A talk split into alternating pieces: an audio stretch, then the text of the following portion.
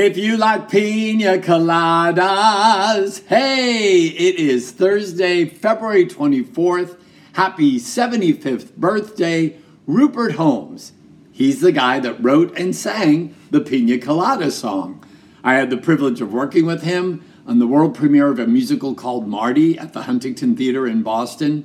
Rupert is one of those rare guys who combines creative genius with sheer humanity and compassion. What can you do today to combine creativity and kindness? Is it through writing a song, writing a poem? Is it through something you do with your hands? Or is it simply the way you walk into a room?